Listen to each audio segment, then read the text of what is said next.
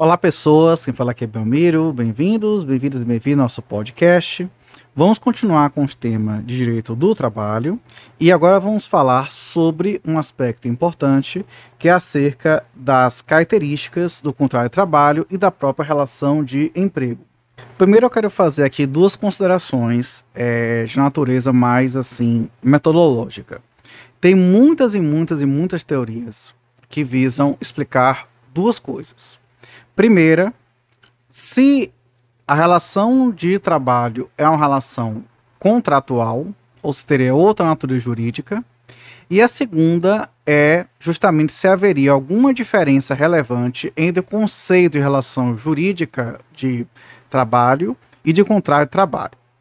Eu vou logo dar logo os spoilers aqui, tá certo? A posição majoritária é de que a relação de trabalho é uma relação de natureza contratual. Portanto, é um contrato de trabalho, um negócio jurídico que cria, inclusive, uma relação de emprego.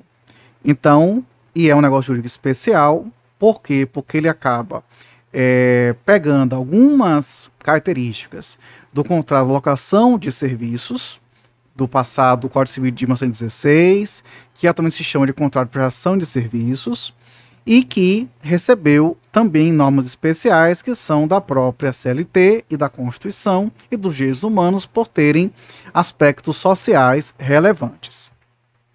No mesmo sentido, também com diversas posições, diversos é, encaminhamentos, também se entende que a, que a relação do contrato de trabalho com a relação de emprego é contrato de trabalho, ele dá origem à relação empregatícia.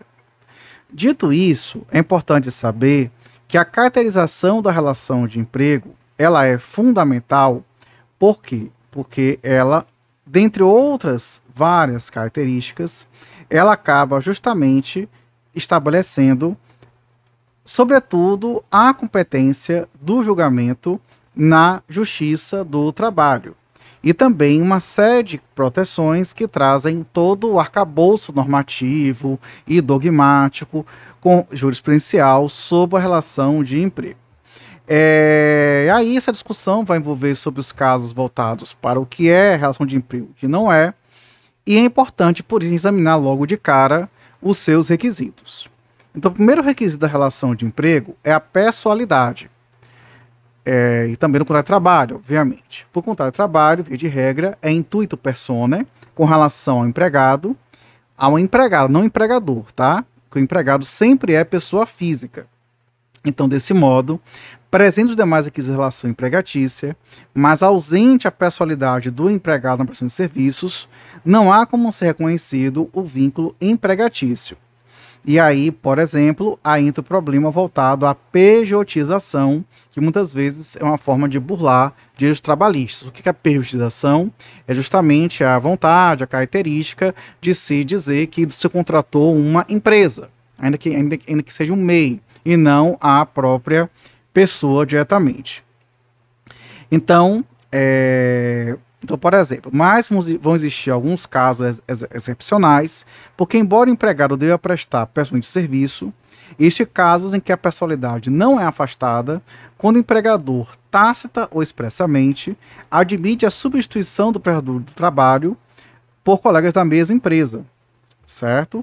Por quê? Porque isso, na verdade, acontecer por questão de organização, na verdade, empresarial. Já no tocante empregador, a, a pessoalidade não é tão relevante, porque os artigos 10 e 448 da CLT diz que pode ser o empregador pessoa física ou jurídica ou ainda um ente despersonalizado, com a massa falida, uma vez que a mudança de propriedade da empresa, sucessão empresarial, não descaracteriza, em princípio, a relação empregatícia. Um outro requisito é a não eventualidade ou também chamado de ineventualidade. Então, o de trabalho exige uma prestação de serviço de forma habitual, constante e regular, levando-se em conta um espaço de tempo ou uma tarefa a ser cumprida. Então, o trabalho eventual, esporádico, a princípio, não tipifica uma relação empregatícia, E geralmente o critério de não eventualidade é extraído a partir da identificação do trabalho realizado pelo trabalhador e a atividade econômica desenvolvida pela empresa. E esse tema, gente, é um tema que tem muito de jurisprudência, inclusive o velho caso da diarista, em que se, ou do diarista, que fala, na verdade, que se prestar serviço até três vezes na residência de alguém não é relação de emprego. Outro, outro elemento importante é a subordinação hierárquica ou jurídica. Então, há quem sustente que a subordinação decorre da situação de dependência, que é colocada entre aspas, como traz a CLT no artigo 3 do empregado em relação ao empregador.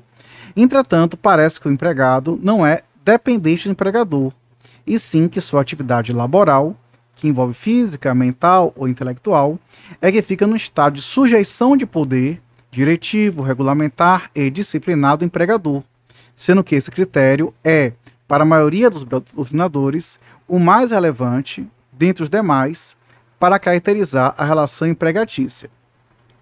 E sobre esse tema também tem muita jurisprudência sobre isso também. Outro aspecto é o da onerosidade. Então, o empregado tem que receber remuneração, seja salário fixo, comissões ou utilidades, cujo pagamento pode ser estabelecido por dia, por hora ou por mês.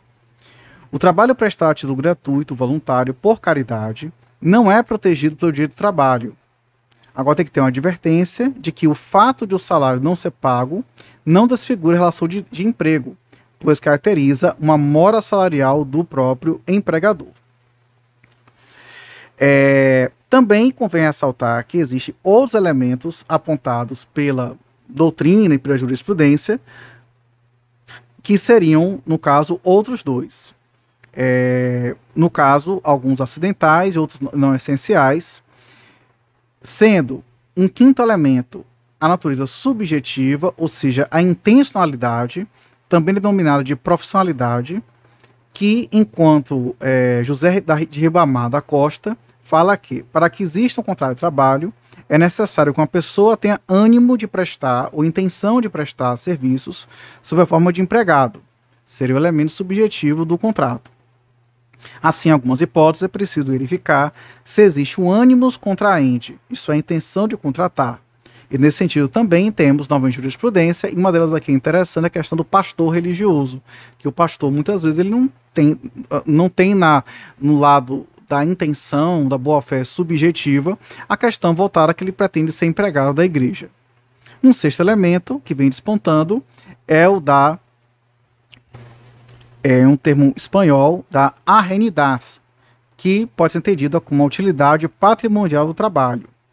Então, é, se utiliza o sentido jurídico e estrito, perto de alienação, com a distinção de que esta é pertinente a aquisições derivativas quanto àquela. Já no Brasil, Rodrigues Pinto prefere o termo alteridade em lugar de arrenidade, e por esse autor, na verdade, a alteridade consiste em ser sempre o trabalho do empregado prestado em benefício de outrem, que no caso é o empregador. Então, é, então nós temos justamente isso. Uns falam que é alteridade, outros falam que é alienidade, que seria alienidade, o mais próximo da tradução de arrenidade, como diz, por exemplo, no próprio direito é, espanhol. Com a evolução da legislação trabalhista e também dos efeitos do teletrabalho, da própria pandemia, né, que foi bastante. É, é, não que o teletrabalho seja uma pandemia, mas na pandemia ele foi muito acrescentado. Nós vamos ter, na verdade, um conceito novo que é da para subordinação. Porque, na verdade, esse efeito ele decorre da, do uso sofisticado das tecnologias, como o trabalho à distância, via e-mail, via internet, via aplicativos, que vem tornando dificultosa a identificação da subordinação, pelo menos como elemento essencial da tradicional caracterização da relação empregatícia. Inclusive, esse material aqui eu acho que não tem essa atualização, mas recentemente, no 2012, foi regulado o teletrabalho com a legislação própria, inclusive até mesmo dispensando até um controle, não é dispensando, mas trazendo a possibilidade de não haver controle de jornada de trabalho, mas sim através de produtividade. Então, dessa forma, é, a gente vai ter aqui um desafio de uma zona limítrofe do que seria um trabalho autônomo, logo no qual o dia de trabalho não incidiria, e o dia de trabalho clássico, enfim, né, com todos os componentes aqui, e outra zona que é do trabalho, de trabalho, né, enquanto o emprego ser assim definido. Então, a gente é, tem esse desafio dessa verificação daí. O fato é que talvez a melhor solução jurídica seja de da regulação própria que é utilizada, mas sem trazer o caráter tutelar do próprio direito do trabalho. O outro, é, outro conceito importante é o da subordinação estrutural, integrativa ou reticular, que envolvem a alteração do modo de produção e na horizontalização da exploração de áreas econômicas, porque muitas empresas passaram a terceirizar suas atividades mediante a contratação de outras empresas, ou seja, haveria uma subordinação entre empresas, que colocam seus empregados para prestar serviços que se inserem na estrutura organizacional da empresa tomadora. E com a subordinação estrutural, isso é uma construção doutrinária que identifica a inserção do trabalhador na dinâmica e na organização econômica do tomador de seus serviços, ou seja, na própria estrutura organizacional, independentemente de receber dele ordens diretas no tocante a essa ideia. Então, essa ideia dessa nova é, subordinação, ela vem, portanto, dessa ideia aí que é colocado sob essa forma. É... Muito bem, então existem, na verdade, essas mudanças importantes na nossa ciência trabalhista. Mas esses temas a gente vai aprofundar ao longo dos estudos nos próximos episódios, inclusive com base na jurisprudência. No próximo episódio sobre a sequência de trabalho, falaremos sobre sujeitos da relação de emprego e começando pelo empregado. Um abraço e tchau, tchau.